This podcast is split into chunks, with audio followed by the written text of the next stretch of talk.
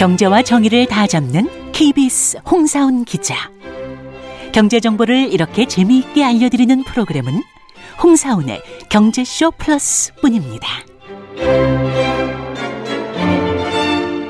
네, 주말에는 경제와 정의를 따따블로 잡는 홍사훈의 경제쇼 플러스 시작하겠습니다. 요즘 같은 인플레 시기에 주식시장에서 논쟁이 한창인 그 주제에 있습니다. 인플레로 금리가 올라가는 시기에는 가치주로 관심을 돌려야 한다. 아니다. 아직 성장주의 시대는 끝나지 않았다. 이 가치주와 성장주 팽팽히 맞서는 이유는 무엇인지, 또 이 요즘처럼 긴축의 시기에 최선의 주식 투자법은 무엇인지 기초에 입각해서 기초에 입각해서 자세히 알아보겠습니다.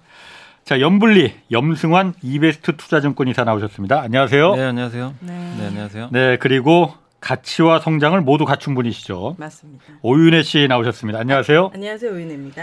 자, 그 본론으로 들어가서 요즘 주식시장에서 가치주냐 성장주냐 뭐 아무래도 네. 시기가 시기다 보니까 그 얘기 많이 나오거든요. 일단 용어부터 맞아요. 성장주는 뭐고 가치주는 뭐냐. 그러니까 이제 증권가에서의 용어는 사실은 이제 주식 투자할 때는 당연히 우리가 미래를 보고 투자해야 되니까 성장주에 투자하는 게 사실은 어떻게 보면 정답은 맞아요. 예. 네. 근데 이제 이거를 항상 이제 분리를 하는데 성장주는 말 그대로 이제 성장하는 건데, 근데 그 성장주도 분류가 좀 있어요. 뭐냐면 예. 두 가지인데, 그러니까 그 이 회사가 하는 그 사업이 뭐 여러 개가 있을 수 있지만. 예를 들면은 그 엘지 에너지 솔루션을 예로 들어볼게요. 아, 배터리 회사. 네, 엘지 에너지 솔루션 누가 봐도 성장주인데 네. 성장주로 평가하는 이유는 이 회사가 하는 사업 자체 그 전방 산업 있죠. 전방 산업이 이 차 전지 배터리가 어디 이 전방 산업이 어디냐면은 바로 전기차 아닙니까? 예. 전기차 시장이 이 회사의 전방 산업이라고 그러거든요. 예. 근데 그 산업은 그냥 이 지금 방송 보신 분들 누구나 다 인정할 정도로 예. 앞으로 십 년 동안 성장이 보장된 산업이잖아요. 그렇죠. 네. 그러니까 이런 전방 산업이 누가 보더라도 확실한 아. 성장이 음. 예. 이런 것들을 우리가 성, 성장주라 그래요. 사실은 예. 여기 속해 있는 거. 뭐 예를 들면 요새 반도체도 마찬가지고 반도체가 너무 많잖아요. 쓰이는 데가. 예. 그러니까 삼성전자도 어떻게 보면 이 전방 산업이 수혜를 받을 수가 있는 거죠. 음. 뭐 자율주행차에도 반도체 들어가죠. 음. 게임기에 들어가죠. 뭐 메타버스 뭐 기기에도 들어간다고 하죠. 쓰이는 게 너무 많잖아요. 네. 네. 그러니까 이 회사가 하는 사업의 그 앞단에 있는 산업이 네. 어떤 지금 성장성을 보이느냐. 음. 그러니까 이제 반대로 생각하면 분유 만드는 회사는 어때요? 저출산이잖아요. 안 좋잖아요. 네. 그건 성장주가 아니죠. 어. 전방산이 완전 정반대잖아요. 예. 그러니까 누구나, 그러니까 나만 인정하면 안 되고 예. 누구나 인정은 해야 돼요. 아. 누구나 인정하는 그 전방산업을 예. 갖고 있는 그 기업이 하나 있고, 또 한 가지 성장주가 뭐 있냐면 자기 자체적인 역량으로 성장하는 기업들. 그게 네. 뭐죠? 그런 게 있어요. 예를 들면 예. 옛날에 지금은 아닌데 예. 히트 상품 내놓는 회사들이 있어요. 옛날에 기억나세요? 그 삼양식품 불닭볶음면. 네, 불닭볶음면. 중국에서 난리가 났잖아요. 그렇죠, 그렇죠. 우리 한국에서 히트치고 예. 중국에서 음. 그 주가가 한 다섯 여섯 배 올랐거든요. 아, 엄청 자체적인 자체적인 그 이제 자기 역량으로 스스로, 스스로 빛을 내는. 아니 라면 시장은 어차피 정해져 있잖아요. 예, 그렇죠. 근데 그 많은 나왔구나. 라면 회사 중에 허니칩 같은 거, 허니 맞아요, 칩 맞아요. 이런 거, 그죠. 그러니까 이제 음. 자기 전방 산업에 영향 안 받고 예. 나 혼자 그냥. 음. 내가 잘해서 예. 그런 기업들도 있어요. 예. 예를 들면 오징어 게임 같은 거. 예. 오징어 게임 만든 데가 잘한 거잖아요. 그렇죠. 어쨌든 넷플릭스에 붐을 탔지만 예. 넷플릭스에 있다고 모든 드라마 제작사가 대박난 거 아니잖아요. 음. 예. 그러니까 두 가지예요. 그러니까 성장주는 어쨌든 무슨 이유가 됐건 간에 회사가 계속 성장을 하는 거. 예. 끝없이 예. 성장을 하는데 어쨌든 전방 산업에 도움을 받든가 예. 아니면 나 혼자 잘해서 예. 내가 그 히트 상품을 만들어서 잘했거나, 애플 같은 경우도 자기가 잘한 거죠. 그렇죠. 예, 어떻게 보면 자기가 음. 다 개척했잖아요. 스마트폰도 음. 자기가 음. 만들고 음. 이제 그 이제 대표적이고, 또 네이버도 마찬가지죠. 어떻게 보면 지금 음. 시장을 만들어 버렸고. 예. 근데 이런 성장주도 어느 시점에서 성장이 정체될 수도 있어요. 음. 배터리 아까 엘지 화학, 엘지 에너지 솔루션도 어느 시점에선 성장이 정체될 수 있잖아요. 그렇죠. 전기차가 이제 많이 팔리면 예, 예. 성장이 예. 꺾이겠죠. 네. 삼양식품의 불닭볶음면도 중국에서 엄청 잘 나갔지만 예. 한때 이제 성장이 꺾이니까 예. 주가가 많이 빠져버렸거든요. 음. 그러니까 그런 것처럼 영원한 성장은 사실 없어요. 그런데 예. 꾸준히 성장하는 기업들도 있겠지만, 그래서 성장은 성장주로 보실 때는 그 두 가지로 나눠서 예. 근데 물론 이 두 가지가 결합되면 너무 좋은 거죠. 예. 전방 산업이 성장하는데 히트 상품까지. 아. 그게 테슬라잖아요. 아, 그래요? 아, 테슬라잖아요. 테슬라. 테슬라네. 아. 맞잖아요. 자기 네. 브랜드도 어마어마한 데다가 전기차 이 페달을 밟아버리니까. 성장 중에 성장이네. 네, 엄청난 예. 거죠. 그건 뭐 완전 넘사벽이죠, 사실은. 예. 예. 그게 이제 우리가 흔히 말하는 성장주고, 예. 가치주는 뭐냐면은 한마디로 성장보다는 성장은 이미 좀 지나갔어요. 예. 옛날엔 성장했을 수도 있는데, 예. 지금 한마디로 돈은 잘 벌어요. 예. 어? 돈은 잘 번다고요? 네, 잘 버는데, 예. 예를 들면은, 그러니까 가치주의 개념이 뭐냐면 좀 저평가주라 그래요. 오. 흔히 말해요. 근데 저평가됐다는 건 뭐죠? 시장에서 비싸게 인정을 안 해준다는 얘기잖아요. 그럼 네. 그만큼 성장, 저성장하는 산업을 뜻해요. 가장 대표적인 게 뭐냐면 은행, 은행주, 은행, 은행이요? 은행 보험, 통신주. 네. 어... 통신주 보세요. 매년 엄청난 돈을 벌어요. 저도 매달 돈 내죠. 네. 우리 다 돈 내죠. 매, 매년 내죠. 네. 매달 내잖아요. 네. 그 현금이 들어와요. 네. 근데 매년 똑같잖아요. 그렇네. 버는 돈 비슷해요. 음. 근데 은행도 일 년에 몇 조를 벌어요. 근데 오, 올해 사 조 벌다가 내년에 팔 조 벌지는 않아요. 음. 그렇죠. 유지가 되는 거예요. 네, 네. 돈은 많이 버는데 성장은 못한다. 음. 유지만 한다. 그러니까 배당도 많이 줘요. 아, 배당으로. 그래서 이런 거를 우리가 흔히 말하는 가치주라고 해요. 음. 그러니까 가치주도 두 가지가 있는 게 방금 말씀드린 너무 저평가된 것. 돈은 잘 버는데 아까 테슬라처럼 뭐 무한정 버는 게 아니라 예. 이만큼 버는데 이렇게 유지되는 음. 이런 것들을 우리가 그래서 은행, 보험, 또 음식료. 음식. 대표적인 회사가 케이티앤지 같은 회사다. 담배 아닌가? 네, 그러니까 어. 일정하게 팔잖아요. 네. 네. 근데 물론 이제 홍삼을 예전보다 못 팔아서 좀 실적이 둔화됐지만 예. 담배 피는 인구는 비슷하고 예. 전 세계도 마찬가지고 예. 그러다 보니까 돈은 꾸준히 벌어요. 음. 그래서 배당을 일 년에 육 퍼센트 줘요. 오. 되게 많이 줘요. 그러니까 이런 것들을 우리가 흔히 가치주. 음. 그게 하나가 있고 가치주로 잠깐만요. 그럼 가치주일수록 배당을 더 많이 주는 경향이 있는 거예요? 가치주라는 게 네. 어쨌든 부침이 별로 없고 예. 꾸준하게 돈 버는 기업들, 돈을 예. 쌓는 기업들이 있죠. 예. 근데 누가 봐도 성장은 아니잖아요. 그러니까, 갑자기 그냥. 담배 피는 인구가 두 배로 늘 예. 수도 없는 예. 거고 그러면 케이티앤지는 성장주가 돼요. 어, 갑자기 성장. 바뀌어버리는 거죠. 예. 은행이 갑자기 대출을 막 몇 배 늘려요. 성장 주면서 배당을 주는 회사도 있습니까? 그런 회사는 많진 않아요. 아, 사실은. 많진 그러니까 왜냐하면 배당은 조금만 줘요. 성장할수록 투자를 많이 하니까. 음. 근데 이제 물론 뭐 미국의 미국 같은 기업들은 배당도 많이 주기도 하지만 음. 대부분의 성장주들은 그 자기가 번 돈을 계속 재투자를 많이 해요. 어. 돈을 더 벌어야 되니까 열심히. 네. 그러니까 테슬라 같은 기업이 계속 자기 그 이 공장을 만들어야 되는데 주주들한테 배당을 많이 주면 그 금액이 빠지잖아요. 음. 그래서 대부분의 성장주는 배당을 많이 안 줘요. 그리고 네. 주주들도 싫어해요. 아, 그래요? 싫어요? 아니, 이 돈 가지고 더 공장 지어라. 아, 그래요? 더 벌어야지. 왜 주냐. 아. 아, 그런 경우도 있어요, 진짜. 아, 그래서 오히려 성장주가 배당 주면은 이거 성장 끝났나 보다. 아. 얘 이제 가치주 되나? 그렇게 보는 경우도 되게 그렇구나. 많아요. 그리고 하나 더 있는 게 이건 좀 가치주라고 좀 평가하기는 좀 그렇긴 한데 시장에서는 그렇게 통용을 하니까 설명을 해드릴게요. 하, 아까 이제 돈 잘 벌고 꾸준하게 버는데 성장 못해서 하나가 가치주가 있는 반면에 또 가치 중에 하나가 사이클 타는 산업들 있죠. 사이클. 흔히 말하는 경기 민감주. 예, 예. 경기에 되게 민감한 것도 네. 사실은 우리가 그냥 가치주로 그냥 이게 뭉뚱그려서. 보일러. 보일러요? 겨울에만 올, 올라가지 않아요? 우리 보일러. 아, 그것도 맞을 아, 수 있어요. 뭐 그 계절 그걸 뭐 계절 민감주라고 해야 되나? 아니 아니 괜찮아요. 맞아 맞아요. 뭐 그런 것도 그걸 보통 이제 계절주라고 아, 하기도 그렇군요. 해요. 예. 근데 이제 그런 기업들은 이게 사이클 탄다고 생각을 안 하고 예. 그 보일러도 매년 비슷하잖아요. 수요가. 음, 네, 그렇죠. 그 예를 들면 우리나라의 대표적인 보일러 회사가 한국에서만 영업을 한다고 생각해 보세요. 그럼 뭐죠? 그냥 가치주예요. 그렇죠. 그럼 매년 비슷할 거 아니에요. 뭐 도시가스 아니면 뭐 갑자기 주택 경기가 좋아져 가지고 갑자기 막 아파트를 많이 지면 잠깐 성장주가 될 수는 있어요. 음. 예. 근데 그래도 결국엔 가치주로 보는데 예. 예를 들면 보일러 회사가 갑자기 중국에 진출했어요. 그럼 성장 중국은 석탄 보일러를 떼요. 예.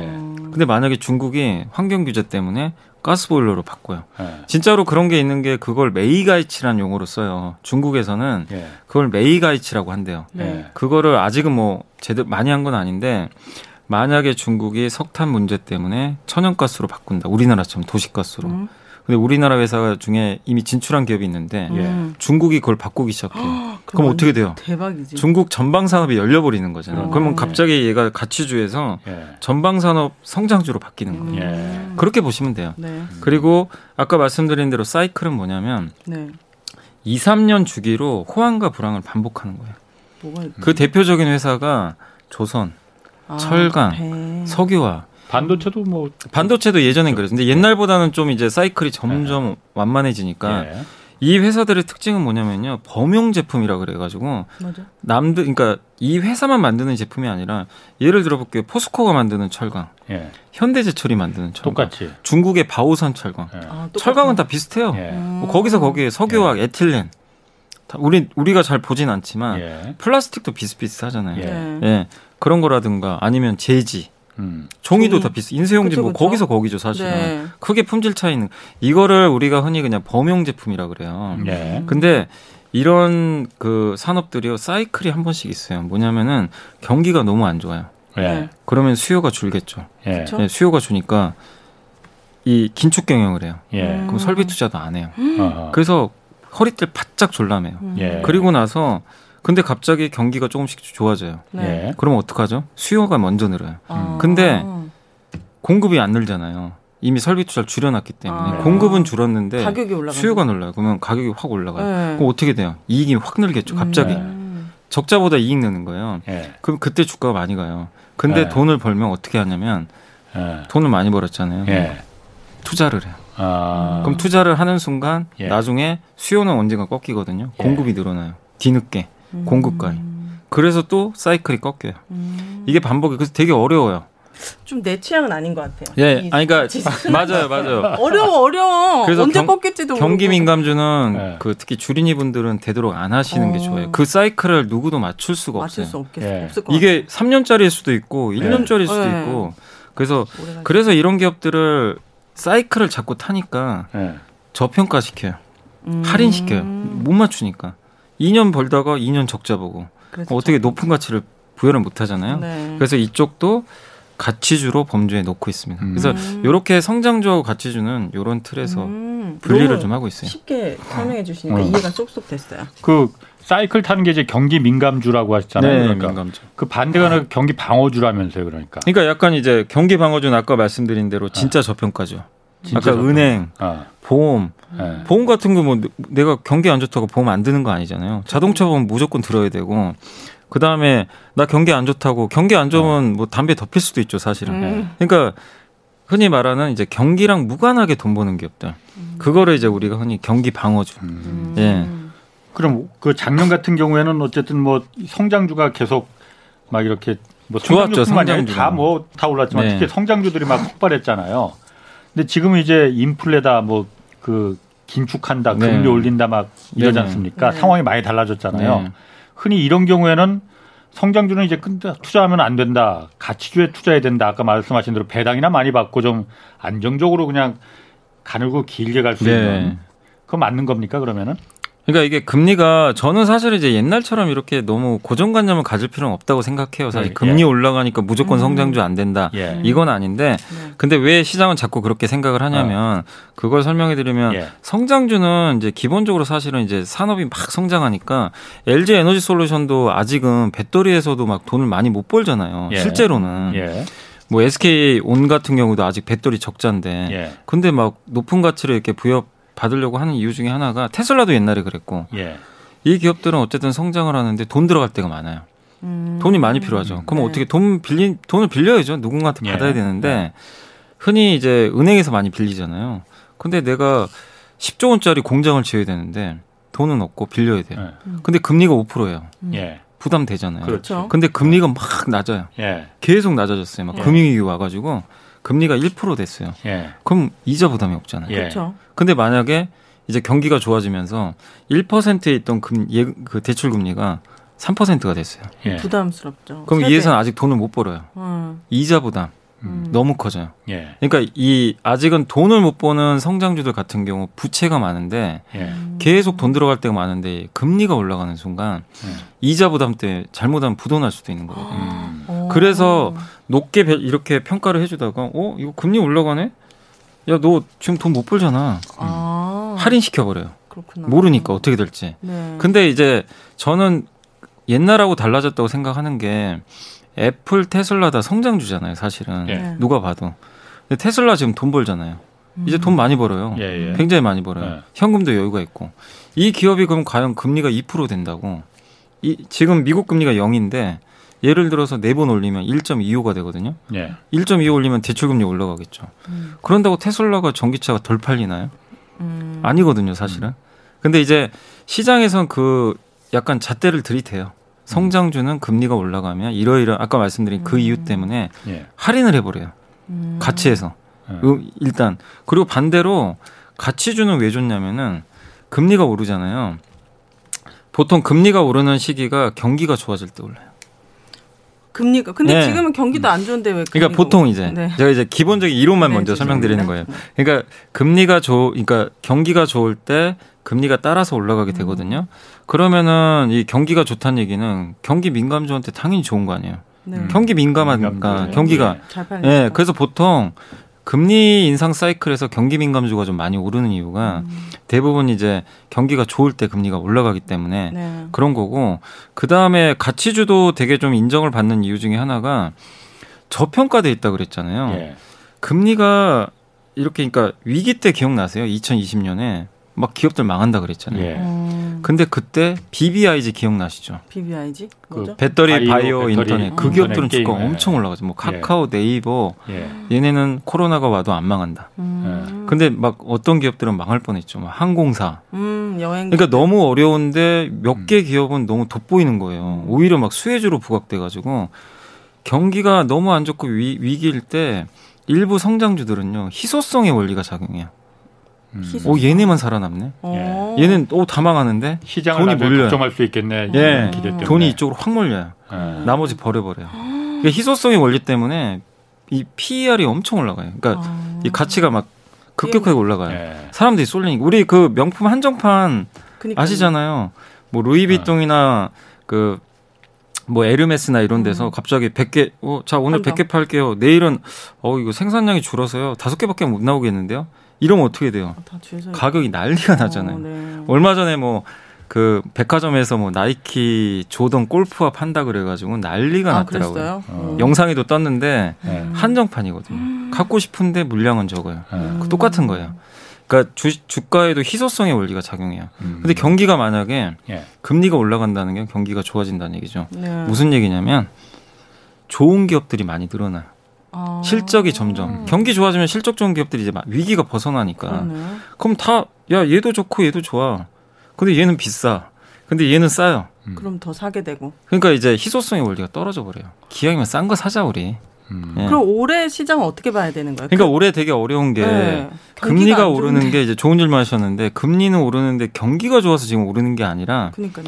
금리 때문에 오르는 거예요. 아니 그 물가 때문에. 음. 전 이거 궁금한 음. 이 인플레이션이 과거에 비해서 얼마나 높길래 이렇게 긴장을 하는 거예요? 그러니까 보통 그 미국의 중앙은행이 연, 우리가 연준이라 그러잖아요. 연방준비은행이라고 하는데 네. 패드라고 하는데 거기서 물가 목표치를 얼마로 잡냐면요. 적정 물가를 인플레를 보통? 이 퍼센트로 잡아요. 보통? 음. 보통 매년. 이에서 이 점 오 퍼센트. 네네. 근데 그 전에 코로나십구 터지기 전에는 금리가 막, 아니, 그러니까 물가가 일 퍼센트였어요. 음. 영 점 오, 막 일, 막 완전 저물가였어요. 네. 그래서 계속 좀 물가 올리고 싶어가지고 막 오히려 돈을 막 푼 거예요. 음. 돈을 풀면 이제 물가 올라가거든요. 근데 지금은 물가 상승률이 얼마 전에 지난달 거 발표가 됐는데 미국이 칠 퍼센트 나왔어요. 음. 왜, 왜요? 물론 이제 여러 가지가 있죠. 예, 여러 가지 이유가 있어요. 너도나도 물건을 막 사고 싶어서 하는 것도 있지만은 네. 공급이 좀 원유도 올라가니까는 네. 그 공장에서 원가가 많이 들어가. 네. 옛날에 이게 천 원이면 만들었는데 지금은 천오백 원이. 맞아요. 그럼 그 소비자들한테 파는 음. 파는 사람들 전가를 시켜야지. 그러니까 음. 맞아요. 그게 이제 복합적으로 그그 그 수요 그게 이제 수요 아까 말씀하신 게 각 서로 살려고 하는 게 수요 기반. 네. 그래서 올라가는 게 있고 공급이 부족해서 음. 공급이 부족하면 가격 올라가잖아요. 네. 그것도 있고 그 다음에 이제 뭐 이렇게 물가 상승 같은 경우도 지금 되게 좀 그 많은 분들이 좀 걱정을 하시는 게 돈이 또 많이 풀렸어요. 그동안. 음. 음. 돈이 너무 많이 풀렸어요. 지금 역대급으로 돈을 막 그냥 쏟아 부었잖아요. 그렇죠. 네. 코로나 때문에. 네. 네. 돈이 많이 풀리잖아요. 네. 물가는 무조건 반대로 올라가 버립니다. 그렇죠. 실물 자산 가치는 올라가요. 돈의 가치랑 자산 가치 반대로 가요. 예. 음. 그럼 돈을 풀면 돈은 떨어지잖아요, 가치가. 네. 자산 가 그래서 부동산 가격 막 올라가는 거죠. 맞아요. 예. 음. 그래서 이제 그런 이유들 때문에 물가가 너무 올라갔고 음. 거기다가 물가 상승률이라고 하잖아요. 네. 물가 상승률은 어떻게 계산하냐면 전년도. 그러니까 예를 들면은 작년에 삼겹살 가격이 킬로그램당 네. 그러니까 뭐 예를 들어 한 근에 네. 예를 들어 육천 원이었다고 쳐볼게요. 네. 예. 근데 올해 구천 원이에요. 어. 그러면 당연히 오십 퍼센트 오른 거잖아요. 네, 엄청난 거죠. 네. 그러니까 작년 대비해서 오른 거예요. 근데 어. 왜 이렇게 물가가 오르냐면은 이천이십 년에는 네. 물가가 막 마이너스 난 거예요. 위기니까. 음, 돈을 경제가 예, 경제 경제가 너무 안 좋았잖아요. 음. 소비도 막 줄고 막 이러다 보니까 국제유가 마이너스 갔었잖아요. 예. 그럼 이천이. 작년에 비해서 많이 오른 거예요? 아니면 전반적으로 뭐 근 십 년 시장으로 봤을 때도 인플레이션 칠 퍼센트는 막 걱정할 만큼. 그러니까 수치는 되게 높은데 네. 이게 작년 대비해서 비교를 한 거예요. 음. 그러면은 이천이십 년에는 되게 물가가 낮을 때예요. 음. 이천이십일 년은 상대적으로 높으니까 이게 확 벌어지는 거죠. 그렇죠. 그래서 사실 올해 물가 상승률이 되게 중요해요. 음. 올해는 왜냐하면 그 장 작년 같은 경우 물가가 높았잖아요. 그럼 올해 물가가 만약에 작년보다 훨씬 더 높게 나온다. 네. 문제가 심각한 거잖아요. 네. 그래서 지금 연준도 연준 의장도 했던 얘기가 하반기엔 좀 진정될 것 같다. 올해 점점, 하반기? 예, 올해 하반기엔 조금씩 오. 꺾일 것 같다. 근데 일, 이월 달은 변수가 많다고 본 게 이게 난방 시즌이에요. 그쵸. 그래서 음. 국제 유가 지금 유가 계속 올라가고 예, 예. 천연가스 가격 막 거기다 러시아하고 우크라이나 막 전쟁 난에 만에 예. 이러니까 예측이 안 돼요. 그렇네요. 근데 어쨌든 그 물가 올라가면 소비자들이 돈을 안 쓸 거 아니에요. 진짜 너무 예. 올랐어요. 지금 너무 오르니까. 네. 그럼 어떻게 되겠어요? 소비가 쓰지. 줄면 네, 살 수가 없어. 경기가 안 좋죠. 네. 그래서 미국 지금 민주당에서도 바이든 대통령도 네. 물가 잡아라. 잡자. 잡아야 된다. 경제를 위해서. 어떻게 잡? 네. 그럼 잡는 방법은 금리 올리는 금리지. 거예요. 네. 그래서 지금 시장이 좀 안 좋은 게 네. 경제가 좋아져서 금리를 올리면 상관이 없어요. 음. 경제 좋아지면서 자연스럽게 성장 성장을 보는 거니까. 네. 근데 지금은 경기가 오히려 위축돼요, 막. 그러니까. 위축되는데 금리를 올려요. 그러면 어떻게 되겠어요? 물가 잡으려고. 더 위축돼요. 그러네요. 원래 우리 그 경제학 교과서에 경기가 안 좋아지면 돈 푼다고 돼 있잖아요. 네. 그게 아니에요. 경기가 위축되는데 나, 또... 나를 보호해주던 그 방어막을 누가 뺏어가 버리는 음. 야, 안 돼. 지금 물가 때문에 지금 너 이러, 이러고 있을 때가 아니야. 음. 그래서 이런 금리 인상 국면에서는 아까 말씀드린 음. 대로 경기 민감주가 잘 안 가요. 어, 경기가 좋아지면. 그러면 음. 뭐가 가느냐. 인플레를 방어할 수 있는 업체들이 가요. 인플레를 방어할 수 있다고요? 그게 뭐냐면은 음. 그러니까 물가가 올, 올라가서 금리를 올리는 거잖아요. 네. 그러면 인플레를 방어한다는 뭐냐면 물가 올라갈 때 예를 들어서 지금 앞으로 음식 지금 농산물 가격이 엄청 올랐잖아요. 음, 네, 그래서 엄청 아마 올랐어요. 뭐 아실 거 햇반 가격 막 올리잖아요. 진짜 너무 고추장 가격도 오늘 올린다고 하더라고요. 밥 남기면 무조건 때리잖아요. 네. 이제. 너무 올랐어요, 진짜. 근데 기업들 중에 그렇게 가격을 올려도 네. 소비자가 네. 사야 되는 기업이 있어요. 그쵸, 그 워런 버핏이 했던 얘기인데 네. 인플레 시대에 네. 현금 가치가 원래 떨어지거든요. 네. 그래서 뭐를 하라고 했냐면 인플레를 방어할 수 있는 기업에 투자를 하래요. 음. 그 대표적인 회사로 아. 꼽은 회사가 코카콜라. 코카콜라? 콜라? 아니 한번 생각해 보세요. 코카콜라를 좋아해요. 네. 많은 분들이 좋아하잖아요. 네. 마시잖아요. 네. 근데 여기서 만약 오백 원을 올렸어요. 네. 그래도 마실 거란 얘기죠. 진짜? 얼마 전에 스타벅스가 사백 원 올렸잖아요. 아. 아메리카노 가격 올렸어요. 네. 그래도 여전히 장사 잘 돼요. 어. 그 정도는 마셔줄 거다. 그러니까 어. 이 인플레를 해지할 네. 수 있는 기업이 많지는 않은데 네. 물가 오르는데 가격 정가를 시킬 수 있는 기업에 투자하는 거예요. 근데 워렌 버핏 음. 그분은 코카콜라 얘기 엄청 많이 네. 하는 것 같아요. 코카콜라 말고 다른 데가 그러니까. 또 있어요. 인플레를 해지할 네. 수 있는 그런 기업. 브랜드 갖고 있는 회사. 대표적인 어? 게 애플이잖아요. 애플. 애플 아이폰 가격 엄청 올라갔어요. 예. 가격 정가 시켜버려요. 그 또 대표적인 회사가 그래도 살 거라 이거지. 그 아이폰 예, 유저들은 맞아요. 그치. 테슬라도 있잖아요. 예. 테슬라도 전기차 가격 올려요. 올렸어요. 예. 그리고 지금 또 대표적인 회사가 현대차. 예. 현대차 차 가격 보셨어요? 계속 올라가요. 아 그래요? 올라가죠. 근데도 사고 싶어서 막 계속 주문해요. 지금 주문해도 못 받아요. 예. 이런 회사는 괜찮은데 예. 가격을 올리면 선택을 안 할 기업들도 물론 음. 경쟁이 너무 치열한 경우. 음. 뭐 예를 들어서 이런 거죠. 치킨 뭐 치킨집도 올린 것 같더라고요. 저번에 엄청 올랐어요. 예, 올렸는데 너무 경쟁이 치열하잖아요. 그쵸. 예. 그러면 못 올릴 수도 있어요. 음. 어떤 회사들 같은 경우. 예. 그러면 그 회사는 도태돼요. 음. 음. 왜냐하면 원가의 전이 지금 원재료 비용이 너무 많이 올라가잖아요. 예. 이거를 가격으로 올려서 정가를 시켜야 되는데 예. 못 올리는 회사들도 있을 수 있어요. 예. 그러니까 이제 대표적인 게 전방 산업이 이렇게 꺾이는 회사들. 음. 예. 뭐 예를 들면 아까 뭐 분유 회사도 그럴 수도 있고 예, 우유 잘 안 마시잖아요. 예. 옛날보다. 그러니까 콜라보다는 우유인데. 너무하네, 그래서 진짜. 이게 되게 어려운 게 이렇게 물가가 오르면서 금리가 오를 때는 되게 네. 투자하기 힘들어요. 그렇네요. 난이도가 네. 너무 올라가니까. 너무 그래서 요즘에 우리나라 증시도 네. 네. 되게 힘든 것 중에 하나가 그런 이유 때문이에요. 그래서 네. 차라리 요즘에 보면은 뭐 이 차 전지, 뭐 장비 회사나 뭐 아니면 몇몇 자율주행 회사나 이런 거 이런 기업들은 자, 금리랑 상관없잖아요. 음. 압도적으로 전방 산업이 좋은 기업은 막 올라가요, 주가가. 근데 좀 어중간한 회사, 예. 또 경기 민감주 이런 쪽은 지금 주가들이 너무 안 좋아요. 음. 그리고 하나 더 있는 게 은행주도 좋아요.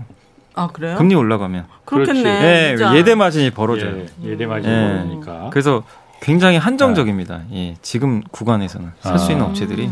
근데 은행 같은 경우에도 어, 금리가 올라간다 하더라도 그 장기 단기 금리 차이라는 게 있잖아요. 네, 장단기 금리. 근데 요즘은 단기금리가 올라가면은 기준금리라는 게 원래 단기금리를 기본으로 하는 거니까 네. 단기금리가 올라가면 장기금리도 좀 이렇게 같이 따라가 올라줘야 되는데 네. 이게 장단기 단기금리는 올라가는데 장기금리는 또 안 올라가거나 오히려 내려가는 추세를 네. 보일 수도 있, 요즘 그렇게 보일 가능성이 있다고 그래요. 근데 뭐 아직까지는 그러니까 물론 이제 말씀 잘해 주셨는데 장단기 금리 차가 만약에 이렇게 좁히면 은행주에 되게 안 좋아요. 그렇겠죠. 음. 은행은 이제 그거 갖고 장사하는 거죠. 맞아요. 단기 금리로 이제 뭐 어쨌든 조달을 하기 때문에 예. 조달 금리가 올려요. 은행도 돈, 돈 파서 장사하는 게 아니잖아요. 돈을 그렇죠. 누군가한테 받아가지고. 받아야 돼요. 예. 그걸 조달 금리라고 하는데 예.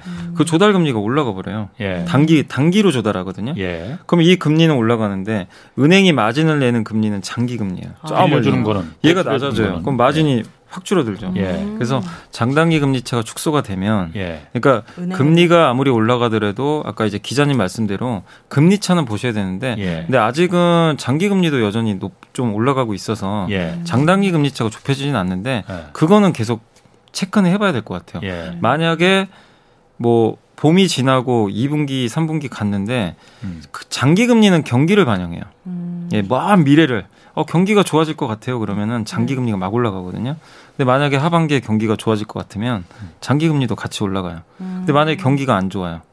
그러면은 장기 금리 꺾여 버리거든요. 음. 그러면 이거는 은행주한테 되게 안 좋을 수도 있어요. 음. 그래서 그런 것들도 한번 면밀하게 좀 체크할 필요는 있습니다, 사실.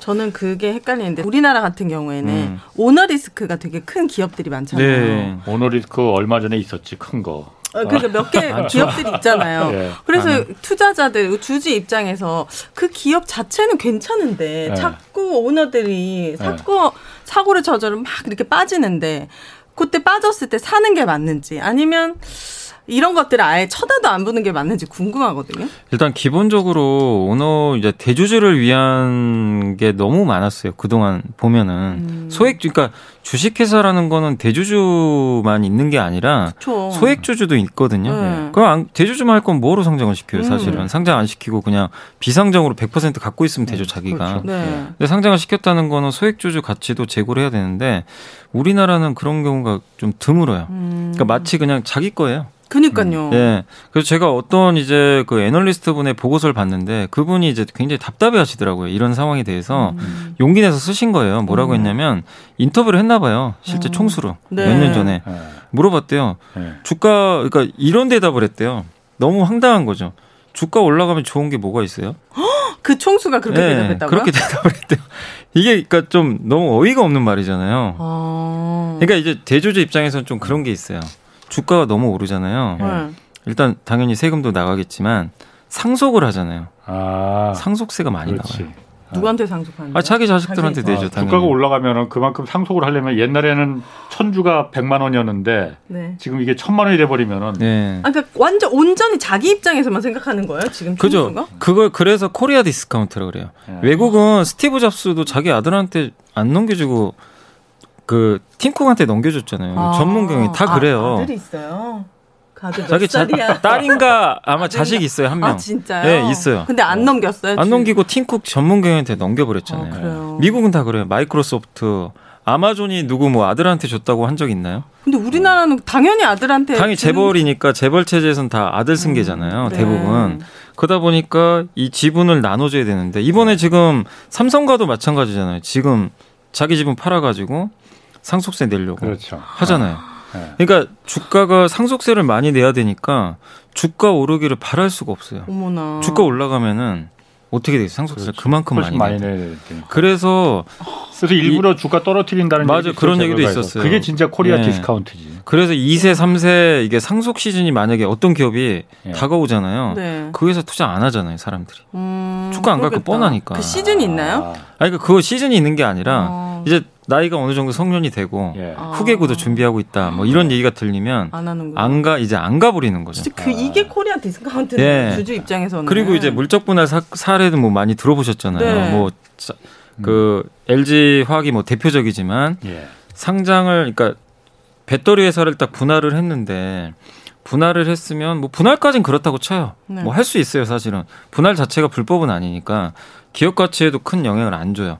근데 이 엘지 배터리를 분할을 했으면 기존의 엘지 화학 주주 입장에서는 이 회사를 보고 투자하신 분이 많잖아요. 네. 갑자기 떨어져 나갔어요. 음. 근데 엘지 화학이 백 퍼센트 갖고 있어요. 음. 나는 엘지 화학 주주인데 엘지 화학이 백 퍼센트예요. 음. 그럼 어쨌든 내 거예요. 어. 어쨌든 백 퍼센트 갖고 있어요. 네. 엘지 화학이 누가 갖고 가는 게 아니잖아요. 네. 근데 엘지 에너지 엘지 에너지 솔루션이 갑자기 상장을 해요. 네. 주식시장에. 네. 그러면은 엘, 이 신주를 발행을 하거든요. 네. 근데 그걸 기존 주주한테 발행하는 게 아니라. 네. 새로운 일반 사람 일반 투자자를 아~ 모집을 해요. 그럼 네. 기존 주주는 뭐예요? 아, 나는 엘지 배터리를 보고 투자한 건데 음. 나한테 한 주도 안 줘요. 어. 음. 얼마나 황당해요. 소정... 지금 이게 지금 그 사건이 발생한 거잖아요. 아, 이거구나. 그래서 다음 그 언제죠? 일월 이십칠일 날 상장을 이제 음... 했, 했, 했었죠. 네. 예. 네. 했는데 어쨌든 이제 엘지 에너지 솔루션이 엘지 화학 주주분들은 내가 공모주 청약을 해도 많이 못 받잖아요. 어, 그렇죠. 아니, 많이 너무 경쟁이 치열하니까. 그러니까요. 근데 이제 그래서 너무 스트레스 받은 거죠. 난 내 회사인데 왜 나는 내 걸 못 받냐. 네. 아. 그래서 이제 그 그것도 역시 대표적인 코리아 디스카운트고. 음. 그래서 이제 그거를 좀 방지하기 위해서 지금 정치권에서도 예. 뭐 물적 분할한 다음에 상장 못하게 한다거나 제도 개선해가지고 네. 기존 그럼 엘지 화학 주주들한테. 만약에 엘지 에너지 솔루션 상장을 하면 네. 주, 주식 줘라. 음. 의무적으로 나눠줘라. 회사 입장에서 물적 분할은 어떤 이득이 있는 거예요? 왜 하는 거예요? 자금을 줘다. 돈을 많이 끌어모을 음. 수가 있는 거지. 아, 또 회사 하나 더 생기니까? 그렇지. 거기서 일반 주식을 갖다가 일반인들 상대로 해서 자 우리 이 배터리 회사 이게 전도가 유망한 회사를 하나 우리 회사 알짜 회사를 띄어냈으니까 여기다 네. 주식 사십시오 하면은 거기 사람들이 누구나 너도 나도 다 살 거 음. 아니에요. 음. 그럼 그 회사를 갖고 있는 오너, 대주주들은 음. 손 안 대고 코 풀듯이 네. 음. 엄청난 자금을 어, 확보, 자금 확보 차원이에요. 그러니까 뭐냐면은 음. 만약에 엘지 화학이 있고 엘지 에너지 솔루션이 이렇게 분할만 돼 있다고 쳐볼게요. 네. 그럼 그냥 그대로잖아요, 사실은. 뭐, 뭐 돈이 들어오는 것도 아니고. 음. 그럼 엘지 에너지 솔루션은 배터리 공장을 지어야 돼요. 어. 돈이 없어요, 지금. 네. 그럼 누군가한테 조달받아야 될 거 아니에요. 네. 네. 그러면은 방법은 유상증자를 할 수도 있어요. 그렇지. 음. 그럼 엘지 화학 주주들을 대상으로 유증. 음. 차라리 그게 더 나았을 수도 있어요. 음. 사실 주주들은 그러면 엘지 에너지 솔루션 주식 받으면 되니까. 음. 근데 그, 그 은행에서 빌릴 수도 있는 거고. 근데 이제 상장을 하게 되면 이 엘지 에너지 솔루션에 신규 상장을 하면 이 회사를 투자하는 돈들이 들어올 거 아니에요. 음. 주식 받기 위해서. 기존 주주한테 주, 주면은 어쨌든 그건 돈이 들어오는 건 아니지만 신주를 발행을 하게 되면은 그걸 누군가는 돈 주고 사야 되거든요. 아, 네. 그러면 엘지 에너지 돈이. 솔루션으로 돈이 들어. 음. 그래서 이번에 공모해서 받은 돈이 십조예요. 그래서 그 십조 원 들어온 거예요. 예를 들어서 엘지 화학이 뭐 엘지를 자꾸 예를 들어서 네. 그 좀 그렇긴 하지만 네. 워낙 이번에 네. 좀 대표, 사건이 컸기 네. 때문에 음. 엘지 화학이 대주주가 그럼 이거 유상증자를 하면은 그래서 새 공장 짓는데 돈이 음. 들어가니까는 그 돈으로 투자하면 되는 거 아니냐. 네. 그러면은 유상증자라면 그만큼 주식이 많아지니까 대주주 오너 일가의 지분이 음. 맞아요. 네, 맞아요. 경영권이 내가 그럼 그걸 더 사든가 대주주가 음. 그럼 내 생돈이 들어가잖아요. 음. 그게 싫은 거지. 네. 이건 너무 온전히 그 기업 그러니까, 소수들 소수들에 네. 맞. 그래서 근데 그걸 뭐 법적으로 막을 방법도 없고 미국 없고. 같은 경우는요 물적 분할이 이제 그게 금지된 건 아닌데 그게 있어요. 그 만약에 그게 주주한테 피해를 줬다. 아, 네. 소송을 바로 걸어볼 수가 있어요. 아. 집단 소송이 무서워요. 네, 그래서 이길 수도 있고 뭐 질 수도 있지만, 근데 우리나라는 그 제도적인 장치가 없어요. 음. 소송을 해둬야 안 돼요. 음. 지금 현재 상황에서는. 어쨌든 그래서 이 그게 대선. 워낙 뭐 그 네. 청와대 청원도 들어가고 막 그러니까 음. 네. 논란이 되니까 이 뭐 대선 후보들이 대선 유력 대선 네, 후보들이 다 이 부분에서 제도 개선하겠다. 음. 우리나라 그런데 자본시장법은 너무 개선할 거 네. 정말 많아요. 많아. 어, 정말 많아. 제대로 개선은 되고 있는지 제발 홍 반장님이 어. 체크 좀 어. 해주세요. 저도 요즘 하나하나씩 막 이게 그래. 그 분노를 지금 막 그 쌓아가고 있어요. 분노하시더라고요. 말만 하지면 어. 개선해야 될 거 아니에요. 다들. 아 근데 이런 거를 알려야 돼요. 네, 그럼. 지금 음. 주식 투자 인구가 천만 명이 넘어요. 우리 주린이들 어. 선의 피해자잖아요. 네. 그리고 하나 더 있는 게 코리아 디스카운트 중에 또 하나가 네. 작년에 그 한샘 사건. 한샘이 최대 주주가 예. 사모펀드의 지분을 이제 매각을 했어요. 예. 자기 지분을. 예. 자기 지분 매각할 수도 있죠. 뭐 엠 앤 에이 할 수도 있는데 예. 그때 제가 알기로는 주가가 한 십만 원 정도 했던 걸로 기억을 예. 해요. 근데 대주주는 예. 이제 사모펀드가 있잖아요. 예. 거래를 하잖아요. 대주주 예. 지분을 그대로 넘기는데 예. 제 기억에는 그 현재 가격보다 사십 퍼센트인가 오십 퍼센트 더 비싸게 판 거예요. 사모펀드에? 사모펀드에. 그럼 이제 바로 지금 시가보다 훨씬 높게 팔잖아요. 예. 그럼 대주주는 그만큼 수익을 내잖아요. 예. 근데 소액주주는 아무것도 없어요. 소액주주는 개인 거래한 거야? 그러니까 이제 소액주주도 사실은 엄밀히 말하면 대주주가 그렇게 팔았잖아요. 소액주주도 그 가격에 팔 수 있어야 돼요. 예. 엄밀히 말하면. 그치. 근데 없어요. 어... 제도 법적으로 그걸 뭐 막을 방법이 없어요. 그 사모펀드를 왜 그렇게 비싸게 그럼 주고 샀지? 샀어요? 근데 이제 사모펀드 같은 경우는 이제 그거를 받아가지고 예. 더 비싸게 팔 수 있는 자신이 있었겠죠. 어... 뭐 어떻게든. 근데 왜냐하면 또 음. 프리미엄을 안 받으면 예. 지분을 또 인수하기도 또 쉽지 않다 보니까. 음... 예. 그리고 뭔가 이제 아, 그 경영권 프리미엄 그걸 주고 예, 그 가격을 주고, 같이 예. 주고 산 건가 보구나. 근데 이제 뭐 물론 이제 그 사모펀드가 인수했을 때 자기네들 손해 볼 수도 있는 거죠. 예. 당연히 회사 가치가 떨어지면. 예. 예. 근데 이거는 누가 봐도 대주주밖에 좋을 수가 없잖아요. 그래서 미국 같은 경우는 그 매수 청구권이라고 있어요. 매수 청구권. 그게 뭐냐면은 내가 만약에 반대를 해요. 예. 나 이거 합병 음. 반대. 그러면은 대주주랑 똑같은 가격에 사줘야 돼요. 아. 음, 예를 들면 뭐 사십 퍼센트 이상 올라갔으면 예. 어, 내 것도 사. 그러니까 주식이 그렇게 미국은 좀 더 활발한가 봐요. 예. 개인 투자자들에게 미국은 그런 법적인 많네. 제도 장치도 되게 많은데 맞죠. 우리 한국은 아까 홍, 홍 반장님 말씀대로 자본시장의 법이 소액주주를 위한 경우가 거의, 거의 없어요. 음. 안전장치가 없어요. 음. 이게 아이엠에프 전에는 제가 말씀드린 여기 있었대요. 매수 청구권이. 그런데 예. 아이엠에프 되고 나서 이제 외국 자본 들어오면서 예. 다 허용해버린 거죠. 아. 그, 그런 게 좀 있었다고 하더라고요. 경제쇼에서 그런 거 하나하나씩 네. 우리가 고쳐질 때까지 네. 계속, 계속 물고 뜯어야 돼. 그런 네. 거는. 아. 한번 물면은 놓칠 네. 말아야만이 네. 그게 고쳐집니다. 네. 자, 그리고 또 궁금한 거, 저도 이거 좀 궁금해요. 그 회사 이름 뒤에 우자 붙은 거 있잖아요. 삼성전자도 삼성전자 그냥 보통 주가 같고 삼성전자 음. 우 이렇게 어, 있는 거 있잖아요. 이거 무슨 차이가 있는 거예요? 아, 그 우선주라고. 그러니까 네. 주식은 본주가 있고요. 그냥 예. 삼성전자는 본주라 그래요. 보통주. 예. 네. 그냥 우리 흔히 말하는 보, 보통주고 음. 우선주라고 또 하나 있어요. 음. 그러니까 그게 뭐냐면은 그 우선. 그러니까 우선이란 말의 용어에서 보시면은 보통 배당을 우선해서 주는 배당 우선주예요. 대부분 우리나라 같은 경우. 예. 뭐냐면 음. 삼성전자는 그렇게 큰 차이였는데 어떤 기업들 같은 경우 제가 예를 들어 금호석유라는 기업이 있는데 예. 금호석유는 그 보통주하고 우선주가 있는데 배당 수익률 작년 말 기준으로 해가지고 제가 기억하기로는 내가 만약에 금호석유 본주를 갖고 있으면 예. 배당을 한 오에서 육 퍼센트 받아요. 예. 뭐 꽤, 꽤 네. 높죠. 네. 근데 우선주는 얼마 주는지 아세요? 만약에 갖고 있었으면 아니요? 십 퍼센트. 아, 똑같은 회사 건데. 네, 똑같은 회사예요. 나는 배당을 더 받고 싶다면 우자가 들어간 거면 되는 거예요? 네, 근데 우선주의 치명적인 뭐 단점이죠. 단점? 네. 의결권이라고 주주총회에서 만약에 주주 권리를 행사를 못 해요. 그러니까 예를 들어서 갑자기 내가 별로 중요하게 뭐, 그러니까 생각하지 않는데. 그러니까 한 번도 본 적 없는데. 근데 예를 들면 아. 물적 분할을 했어요. 얼마 전에 포스코 예. 물적 분할을 했잖아요. 예. 주총장에 가서 내가 어, 나 반대. 예. 표로 행사할 수 있죠. 예. 우선주 갖고 계신 분은 못해요. 어. 아, 그 우선주 어, 괜찮다. 어차피. 그러니까 내 주주 권리를 내 주주 권리를 포기하는 대신에 아. 배당을 더 많이 받아요. 아, 아 그게 모든 회사마다 있습니까? 아니, 근데 모든 회사마다 다 있는 거 아니에요? 위주로. 있는 회사도 있고, 오, 근데 네. 우리나라 같은 경우 대부분 있고, 음. 우선주마다 되게 또 종류도 달라요. 또 뭐가 있냐면은 전환상환 우선주라고 전환상환 우선주 뭐냐면 우선주인데. 네. 그러니까 평소에는 그냥 우선주예요. 네. 근데 어느 시점이 되면 몇 년, 그러니까 그, 그 기간이 있어요. 뭐 예를 들면 일 년 후나 이 년 후에 어느 시점이 되면은 내가 이 우선주를 갖고 있죠. 본주로 바꿔줘요. 어, 왜요? 아니 그게, 아, 그게 그런 계약이에요? 조건이 있어요. 근데 오. 우선주가 보통 본주보다 절반 정도의 거래가 돼요. 얘는 예를 들면 본주가 십만 원이잖아요. 네. 기업마다 다르죠. 오. 근데 보통은 할인을 엄청 받아요. 네. 의결권이 없기 때문에. 그 주식수도 좀 작기도 하지만 음. 십만 원짜리면 오만 원에 거래된 경우가 많아요. 음. 근데 만약에 내가 그거를 갖고 있다가 오만 원에 갖고 있으면 전환됐을 때 몇 년 후에 전환되면 십만 원이 되는 거예요. 음. 그런 거예요. 그런 우선주도 있고 특이하다. 약간 특수한 경우죠. 음. 그런 경우도 있고 이런 우선주도 있어요. 배당을 줘야 되는데 예. 배당을 내가 배당 받으려고 하는 게 가장 큰 목적인데 회사가 적자가 났어요. 음. 그럼 적자 나면 배당 못 주거든요. 아, 그래요? 번 돈에서 주는 거예요. 아, 그래요? 근데 그렇지, 그렇지. 어떤 우선주는 이게 있어요. 배당이 보장된.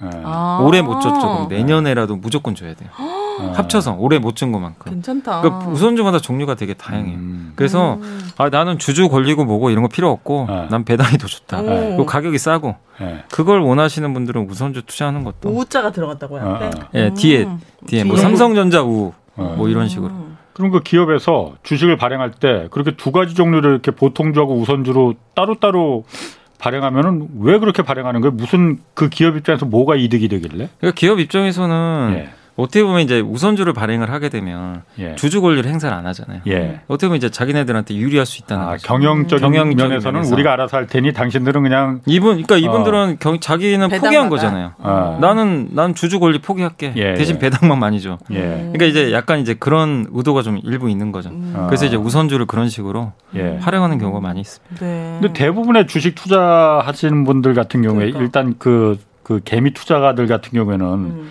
그 주주, 주주총회 찾아가고 그런 분들 내 주변에 많지, 거의 못 봤거든요. 많지 않아요. 어, 배당 두 배 더 준다고 하면 당연히 그거로 살 텐데 예. 우, 그 우선주 양은 그럼 똑같은 거예요? 정해져 있어요. 아, 정해져 있구나. 예, 그러니까, 그러니까 정관에 정해놔요. 예. 정해놓고 당연히 본주보다 많이 발행하면 큰일 나죠. 음. 그래서 그러니까. 조금밖에 발행은 안 해요. 사실 이렇게 많진 아, 않습니다. 많진 않군요. 예. 그래서 이제 그거는 정관에 정해져 있고 예. 그다음에 뭐 우선주를 더 발행할 수도 있죠. 예. 예. 근데 그건 이제 회사가 결정한 문제고. 그럼 주가는 비슷하게 가요 그러면은? 아니, 주가는 이제 본주를 따라가는데 예. 대부분은 이제 우선주가 할인받아요. 음, 그래서 보통 본주보다는 예, 좀 훨씬 더, 더 낮은 가격에 거래가 많이 돼요. 아. 예, 보통은. 그렇다 하더라도 배당을 그렇게 만약 아까 말씀하신 대로 그 금호 같은 게 두 배나 더 준다고 그러면은 네. 본주 사는 것보단 양은 적지만 어떻게든 살 수 있으면 우선주를 사는 게 그런 경우도 어, 많죠. 예. 난 뭐 주주총회 갈 일 뭐 거기 예, 굳이 없으면. 뭐 추운데 예. 거기 찾아가서 일일이 뭐 흔들고 할 일 없으니 본주가 되게 좋으면 예. 우선주 사는 것도 하나의 방법이에요. 아. 본주 분위기가 계속 좋아요. 예. 그럼 우선주는 더 많이 가는 경우도 있어요. 가벼워요, 되게. 음. 근데 역으로 또 생각하셔야 될 게. 본주보다 더 많이 빠져요. 안 좋을 때는. 아. 상황이 안 좋을 때는. 안 좋을 땐. 그러니까 막 아, 본, 보통주가 막 빠져요. 어. 업황이 안 좋고 막 적잖아요. 왜, 왜 먼저 더 빠질까요? 아, 일단 가벼워요. 가볍대요. 변동성이 가벼워서? 커요. 거기다가 아. 만약에 실적이 안 좋아지는 게 눈에 보여요. 예. 그럼 배당이, 배당 컷 당할 거 아니에요. 아. 그러면 나는 더 많이 받아야 되는데. 음. 난 배당 때문에 이거 산 건데. 예. 배당을 조금밖에 안 줄 수도 있어요. 음. 그럼 우선주 살 의미가 없잖아요. 세상에 공짜는 없는 거예요, 기자님. 예. 그래서 그러네. 무조건 우선주가 예. 좋다는 건 아닌데 예. 그래도 이제 기본적으로 만약에 좋은 기, 그러니까 어쨌든 실적이 좋아지면서 배당을 예. 많이 주는 게 보인다. 예. 그럼 우선주 사는 것도 음. 좋은 방법이에요. 그렇군요. 음. 그러면 말난 김에 네. 그 일반주 사면은 그러니까 주주총회 가서 내 의견을 말할 수 있는 거잖아요. 네네. 어떻게 그냥 가면은 들여보내줘요 그러면? 아, 들여보내주죠. 초대장 같은 거 아니, 주는 그거를... 거예요? 초대장? 그러니까 임시 주주총회 있고 정기 주주총회 있는데 예. 다 보내주고. 그 주주들한테 요... 다 온다고요? 어, 그럼요. 보내요. 주주총회가 뭡니까? 주주들이 참 한 주라도 갖고 있으면 참석할 수 아, 있어요. 진짜요? 근데 참석 안 해도 되고 해도 되는데 그건 본인 자유인데 예. 요새는 또 발달된 게 전자투표도 가능해요. 아. 무슨 얘기냐면 이제 그 어떤 물적 분할이나 뭐 중요한 이슈가 생기면 임시 주총을 열잖아요. 예. 근데 예를 들면 먼 데서예요. 본사가 멀어요. 네. 네. 못 가지. 네, 그럼 못 가잖아요. 네. 그러면은 그 전자투표할 수 있는 사이트가 또 따로 있어요. 네. 거기 들어가서 내 소중한 한 표 그냥 네. 온라인으로 클릭하면 하면 돼요. 아. 주주만 확인되면. 예. 그래서 전자투표도 가능하기 때문에 되도록이면 어떤 그 주주총회나 아니면 네. 임시주주총회 중요한 사항이 있으면 꼭 전자투표라도 참여를 음. 네, 보통주 갖고 계시면 오. 하는 게 맞죠, 당연히. 음. 나 한 번도 없었지. 뭐 사람 요즘... 가려서 부르는 거 아니에요? 아, 그렇군요. 자, 그러면은 사람 가려 회자 이거 뭡니까? 아, 이건 뭐냐면은 처음 들어보는 것 같은데. 경제적 회자가 이제 뭐냐면은 그 우리 성 옛날에 중세 시대 성 아세요? 네, 네. 캐슬. 성 알죠? 예, 캐슬. 네. 성에 막 옛날에는 막 침투하고 그랬잖아요. 막 네. 적들이 와가지고 네. 성도 막 부시고 탈환하고. 그래서 그 보면 유럽의 중세 성 보면. 주변에 우물 파이는 거 기억나세요? 성을 삥 둘러서 해자라 그래. 어, 해자. 진짜요? 우물 우물을 봤다고요? 어. 네. 아. 왜냐하면 거기 못 넘어오게. 아. 영화에서도 보면 이렇게 네. 성 문 열 때 다리로 철컹하고. 아, 맞아 그런 거. 음. 그 그거를 이제 워런 버핏이 빗대서 표현한 거예요. 네. 경제적 해자. 음. 이 회사를 누군가 침해를 못하는 음. 이 회사만의 경쟁력. 아. 그러니까 어떤 A라는 치킨집이 하나 있어요. 네.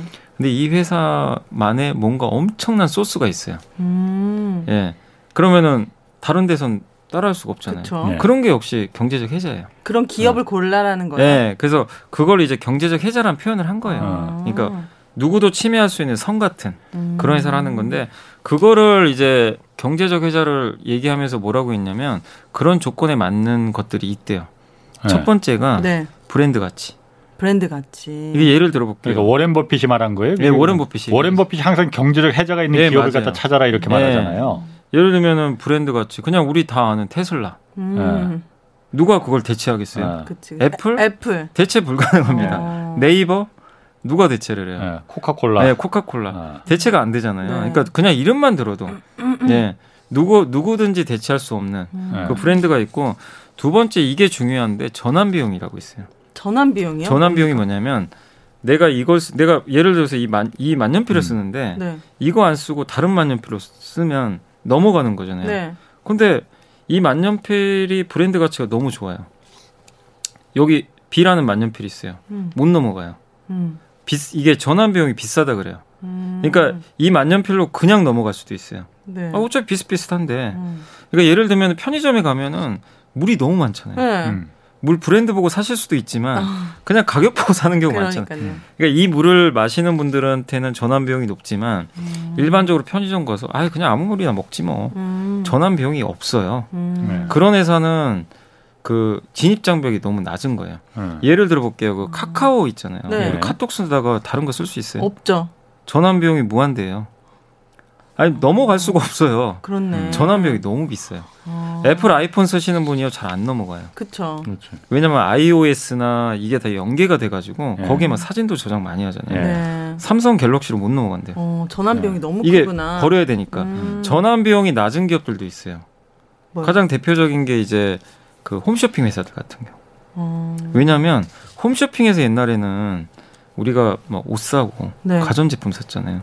요새 어디서 합니까 젊은 분들이? 인터 앱? 라이브 커머스. 어 라이브 커머스. 음. 네이버가 그 많이 하잖아요. 네. 홈쇼핑을 안 보고 거기서 주문을 해요. 음. 그러니까 홈쇼핑만 써야 되는데 그냥 바로 넘어가요 사람들. 그렇네. 전환 비용이 없어요. 없네. 그러니까 주가가 진짜 많이 빠졌어요. 음. 이걸 전환 비용이라고 그래요. 음. 그래서 기업 장기 투자하실 때 내가 이 제품을 안 쓰고 넘어갈 때 비용이 높은 회사를 투자하셔야 돼요. 음. 잃을 게 많은 거. 음. 근데 잃을 게 없어요. 이거 안 쓰고 나 이거 쓰면 돼. 음. 나한테 아무 피해 없어요. 음. 그러면은 전환 비용이 없는 거죠 사실은. 음. 예. 그러니까 예를 들면 하나만 더 들면 네. 우리 한국의 뭐 롯데하이마트 주주분들 정말 죄송한데 네. 롯데하이마트 같은 기업들도 네. 대리점을 하잖아요. 가전제품. 음. 예. 거기서 안 사고 다른 데 가서 사도 되잖아요. 그럼요. 음. 전환 비용이 그치. 별로 없어요. 그러니까 근데 그 전환 비용을 높이려면 롯데하이마트에서만 살 수 있는 물건을 내놔야 돼요. 음. 그러면은 이 가치가 올라가요. 아. 그걸 전환 비용이라 그래요. 이게 그래서 굉장히 강력한 경제적 해자예요. 음. 그러니까 예를 들면 홍사훈의 경제쇼도 오윤혜 예를 들면 경쟁이 있잖아요.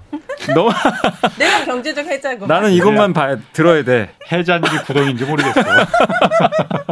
못 넘어가거든. 다른 못 넘어가면 어려워. 그거는 아. 전환 비용이 엄청 아. 높아서 경제적 해자가 고려 블랙홀. 아 그냥 돌리다가 에이 이거 들을까 저거 들을까 이러면 전환 비용이 없는 거예요. 아. 그러니까 그런 기업을 선택하라는 거예요. 전환 비용이 높은 거. 예, 네, 그게 하나 있고 그다음 마지막으로 네트워크 효과라고 많이 쓰면 쓸수록 좋은 회사. 좋다. 카톡 혼자 쓰면 무슨 의미가 있어요? 그치. 아. 수천만 명이 쓰잖아요. 어. 그죠? 유튜브. 그쵸. 수천만 명, 수억 명이 보잖아요. 예. 많이 쓰면 쓸수록 가치가 올라가는 회사. 예. 사람들이. 그런 회사가 바로 이제 우리 흔히 말하는 경제적 계좌를 가지고 있다. 예. 그러니까 코카콜라를 되게 그 워런 버핏이 좋아하는 게 네. 전환 비용이 높아요. 아. 그 독특한 맛을 그래요? 못 하잖아요. 근데 네. 그러면은 딱 떠오르는 기업들이 다 비싸고 다 그런. 그래서 주가들이 많이 갔어요. 네. 사실은 많이 갔다고 네, 많이, 많이 올랐죠. 장기적으로. 아. 코카콜라도 많이 올라갔고. 그러니까 애플. 지금 말씀하신 테슬라, 네, 애플. 테슬라, 애플 지금 다 올랐잖아요. 네. 근데도 그러니까 가치가 있다. 가치가 있는 거죠. 그러니까 음. 비쌀 수는 있어요. 근데 제가 말씀드리는 거는 그런 경제적 해자를 갖고 있어야 음. 어떤 위기가 와도 크게 흔들리지 이게 크게 흔들리지 않다는 거죠. 음. 네이버나 카카오, 그러니까 요새 카카오가 문매를 많이 맡고 있지만 그러니까요. 카카오의 대체제가 생기면 카카오는 별 볼 일 없는 회사가 되겠지만 음. 아무리 도덕성에 문제가 있어도 사람들은 어쨌든 카톡을 쓸 수밖에 없잖아요. 예. 대체제가 없어요. 예. 당장. 예. 그러니까 이제 그거 그 하나만큼은 엄청난 진입장벽이에요. 음. 예. 네이버 우리가 검색하잖아요. 그러니까요. 그것도 진입장벽. 공짜라고 해서 계속 썼더니 완전 예. 우리가 올가미. 네, 예, 거기에 그냥 들어가 있어요. 진짜. 예. 자, 그러면 어쨌든 지금 이런 인플레이션 또 긴축 시대에 그 관심 가져야 될 그 업종이나 섹터 뭐 이런 거 좀 말해주신다면 어떤 게 좀 있을까요? 일단 이제 올해 되게 좀 난이도가 올라가서 음. 되게 주식 투자하기가 좀 어려운데 예. 그래도 이제 인플레 시대가 왔으니까 금리 올릴 수밖에 없잖아요. 이건 뭐 예. 누구나 거부할 수 그렇죠. 없는 거니까 예. 금리 인상 수혜주를 안 할 수는 없는 것 같아요. 인상 예. 수혜주 대표적인 게 은행. 은행. 은행. 그리고 어. 은행보다 더 싼 게 보험주예요. 보험. 더 싸다고요? 보험주가 어. 엄청 싸요. 그리고 또 음. 마트. 예. 어. 마트? 마트요? 어. 마트. 마트주도 가치주의 대표 아니에요? 은행이나 뭐 이런 걸 같이 묶어서. 아, 근데 마트는 예. 이게 좀 있어요. 뭐냐면은 경제적 해자가 없어요. 아, 대형 마트. 여기가 다 온라인으로 가 버리잖아요. 아. 나 여기 A마트 안 가고 온라인에서 예. 다 주문해. 요새 새벽 배송하잖아요. 그러니까요. 예. 그러니까 이제 마트주도 주가가 엄청 음. 빠져버렸어요. 음. 그러니까 금리 인상과는 좀 어떻게 보면 마트주는 좀 무관해요, 사실. 옛날에는 그랬을 수 있어요. 이분 마트 직접 가시거든요. 네. 아, 근데 집에서 먼데도 직접 또 가시거든요. 지금은 다 온라인으로 다 해버리니까 네. 점점 가치가 떨어져요. 음. 차라리 마트보다는 백화점이 좀 가치가 있는 게 어? 왜요? 왜냐하면 명품 사려면 백화점 가잖아요. 예, 네, 그렇게 돼요. 네. 그래서 이제 금리 인상의 네. 수혜주는 좀 그런 식으로 보시면 될 것 같고 아니면 네. 아까 말씀드린 대로 물가를 방어할 수 있는 음. 아까 그 경제적 해자 가지고 있는 그런 기업들. 네. 뭐 삼성전자도 그런 기업이라고 봐야 되겠죠. 사실 브랜드 가치가 있으니까 음. 그게 있고 그다음에 작년에 좋았다가 좀 올해는 빠졌지만 디지털화, 메타버스 같은 거 있잖아요. 예, 예. 가상화. 예. 우리 눈에는 안 보이지만 예. 그런 시장이 엄청 커지잖아요, 지금. 예. 그래서 그쪽에 관련된 기업들도 사실 뭐 인플레 온다고 무슨 상관이 있어요. 그치, 그치. 예, 어차피 해야 되니까. 그리고 저는 좀 개인적으로 계속 장기로 좋게 보는 게 컨텐츠. 콘텐츠. 작년 오징어 게임. 아. 오티티. 또 나올 것 같아요. 예, 예. 어. 계속 나올 것 같아요. 예. 우리나라 K-드라마, K-엔터, 음. 뭐 K-팝 있잖아요. 예. 이젠 K-식품도, 푸드도 얘기 나오더라고요. 그렇죠. 예. 그러니까 이런 것들을 한번 뭐 너무 많은데 한번 고민해보시면 좋을 것 같아요. 예. 네. 알겠습니다. 아유, 오늘 여기까지 하겠습니다. 뭐 오늘 두 분, 염승환 이베스트 투자증권 이사 그리고 오윤혜 씨 두 분 고맙습니다. 네, 감사합니다. 자, 주말에는 경제와 정의를 따따블로 잡는 홍사훈의 경제쇼 플러스 여기서 마치겠습니다. 고맙습니다.